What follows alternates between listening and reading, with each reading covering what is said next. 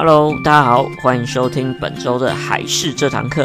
今天呢，要跟大家讨论的主题是应该怎么面对一直爱问为什么的小朋友。所以呢，一样准备好你的耳机，准备好你的心情，跟我们一起聆听还是这堂课吧。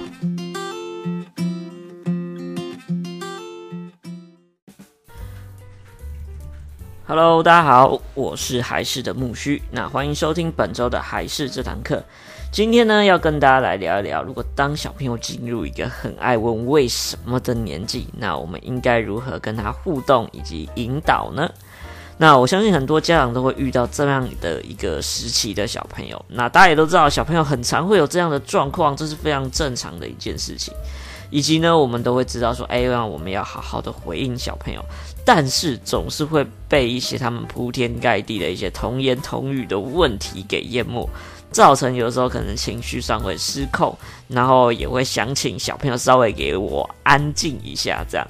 但其实呢，有些时候反而失言的话会扼杀掉小朋友的好奇心，所以呢，我们也是在面对这方面的问题的时候，要尽量的谨言慎行哦。那我们首先呢，先从小朋友开始会说这种为什么的问题的时候，大概是从大概三岁到四岁之间。那其实呢，英国有一项研究有发现，大概四岁的女孩是最好奇的，他们平均一天都会问父母亲大概有三百九十个为什么这么多。那这个数字其实是非常的特别以及不可思议。而且呢，有趣的是啊，这个研究也有统计了一千个小朋友常问的一些问题。那前五名的问题呢，分别是水为什么是湿的啊？然后天空哪边是天空的尽头？这样，然后影子为什么是影子啊？为什么是黑的？为什么会跟着我啊？这样，那以及为什么天空是蓝色的？以及鱼为什么可以在水中呼吸？等等这些问题都是十分不知道该怎么回答他们的。所以说呢，其实孩子的有一些问题，真的会对大人造成蛮大的困扰。但其实呢，小朋友啊。他在问这些问题，并不是为了要刁难父母亲。那他会问问题的原因可以分成以下这六种。第一个就是他可能天生就是会有好奇心，还蛮旺盛的，所以呢，他要满足他的好奇心，所以他就会问问题嘛。再的话，就是因为他在成长的过程当中，必须要了解到这整个世界的变化以及世界当上的一些真理，所以呢，他就会有很多的问题想要问大家。那他其实也是想要。随着他的成长而增加他的知识的来源，所以这也是小朋友成长的历程之一。再呢，第三个呢，他可能是要练习他的一些语言发展以及沟通的技巧等等的。那第四个呢，通常在问答的过程当中，小朋友可以感受到回应以及会有主控权的感觉，这也会是幼稚小朋友问问题的一些因素。再呢，第五个就是我觉得小朋友在幼稚园很常会想要。对老师做的事情，就是会要吸取老师的注意力，他就会透过一直问问题的方式来吸引大家的注意力。在第六个呢，就比较偏向于安全上的需求，因为大部分的人对于陌生的环境事物都是呈现害怕为主，所以呢，对于一些比较陌生的事情，他就会用发问的方式去寻求答案，然后这样就可以比较掌握到这件事情。所以说呢，很多的小朋友也是因为这样的原因，就是安全上面的需要，所以导致他会问非常多的问题，这样。那毕竟小朋友在成长的过程当中，他还没有办法比较的有系统的学习，所以呢，大部分的原因都是他要用问答的方式来了解世界上是如何运行的。那就从问答的过程当中，小朋友也可以学到一些像是新的知识，也可以满足好奇心。所以呢，这对于小朋友的发展过程是非常重要的，人格上也可以成为一些比较有自信而且有创意的小朋友。所以呢，这反而是一个父母亲不可以错过最佳的一个教导的时机。所以这部分大家要把握到这个时机点去教导小朋友。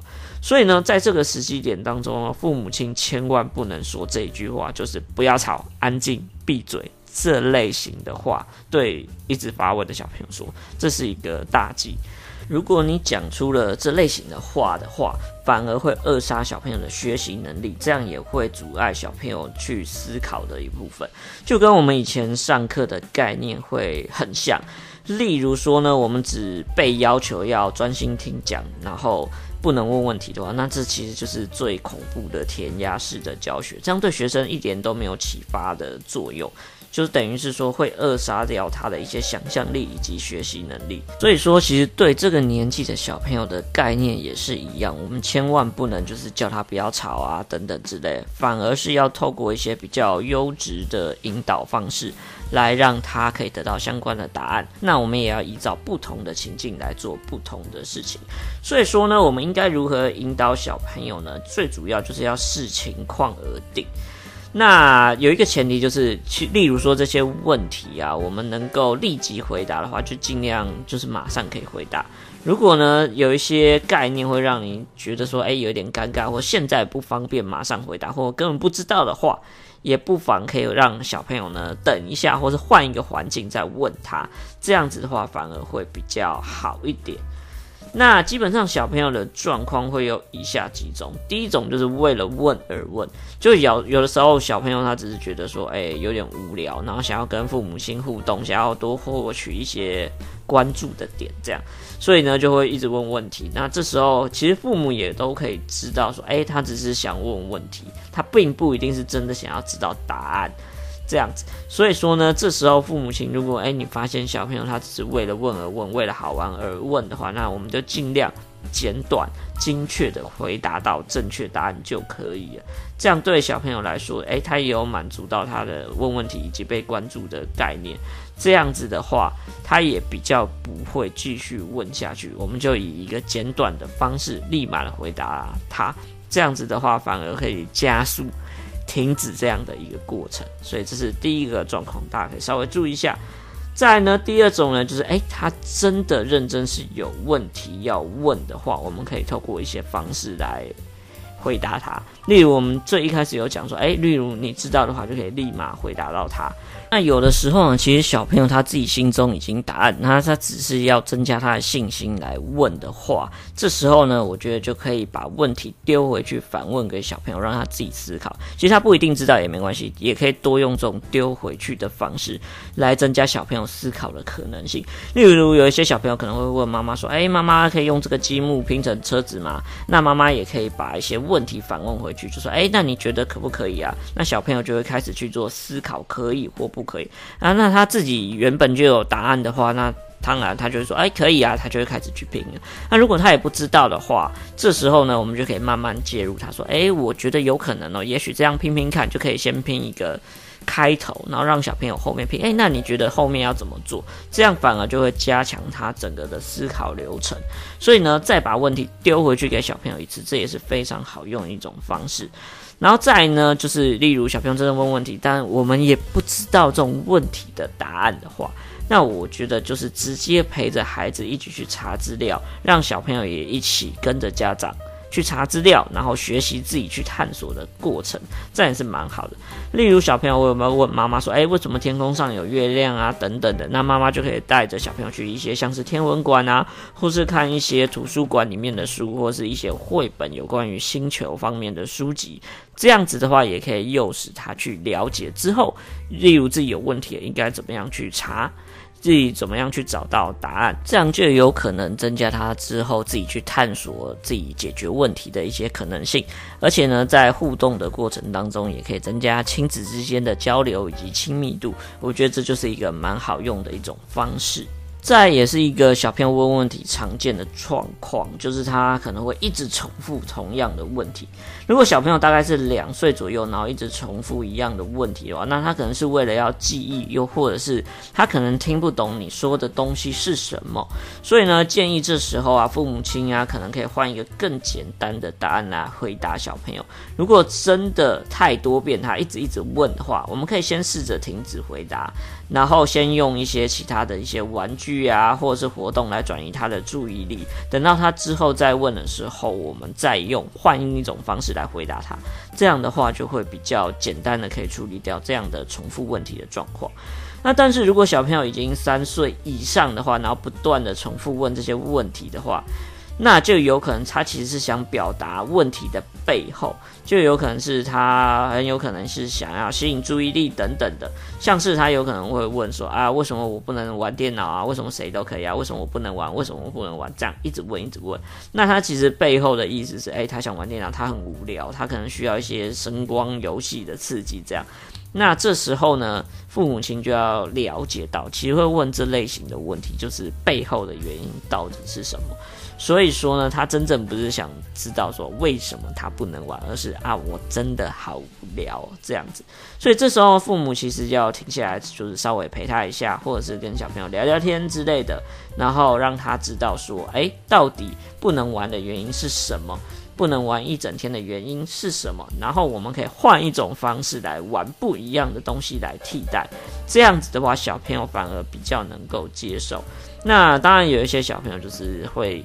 比较任性一点，唱反调一点，他就会不肯放弃的话，那当然这时候父母亲也要尽量保持冷静，然后跟他说，你已经有解释过原因了，所以说这才真的是没有办法。那我们只有一种选项，你可以玩什么什么之类的，就是也要让小朋友了解到你的原则性跟底线在哪。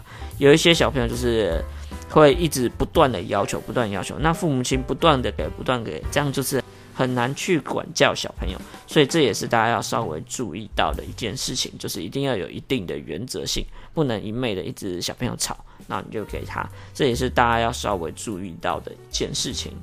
好，所以呢，今天最主要就是要跟大家分享一下，就是小朋友他很常问问题的时间点，大概就是在三岁、四岁、两岁多，也有可能会一直不断的问问题。那这是非常正常的一个过程，想必大家一定都知道。但是大家一定要注意到的事情，就是千万不要。太过于情绪化，就是觉得太烦之类的，然后就要他安静啊，不要吵啊，闭嘴啊之类的，这是大家要稍微注意到的一件事情。再来的话，我们就要分不同的情况，要给予小朋友不同的一些回应。那当然，最简单的一个概念就是，如果你知道答案的话，可以。马上回答就是马上回答，或者是你可以透过反问的方式去反问他。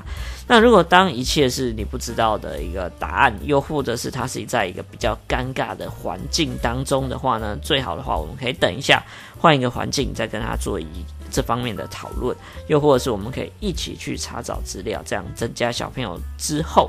去面对到自己问题可以改变，或是可以去解决的一种方式，然后再的话，也可以增加亲子互动的关系。所以呢，这就是今天简单的概念，提供给大家来做一个参考。那希望大家也不要被小朋友麻烦的问题给淹没。好，那这就是今天的内容啊。一样喜欢我们的话，记得要订阅一下我们频道，以及按赞一下我们的粉丝团，拜托喽。那我是还是的木须，我们下个礼拜再见，拜拜。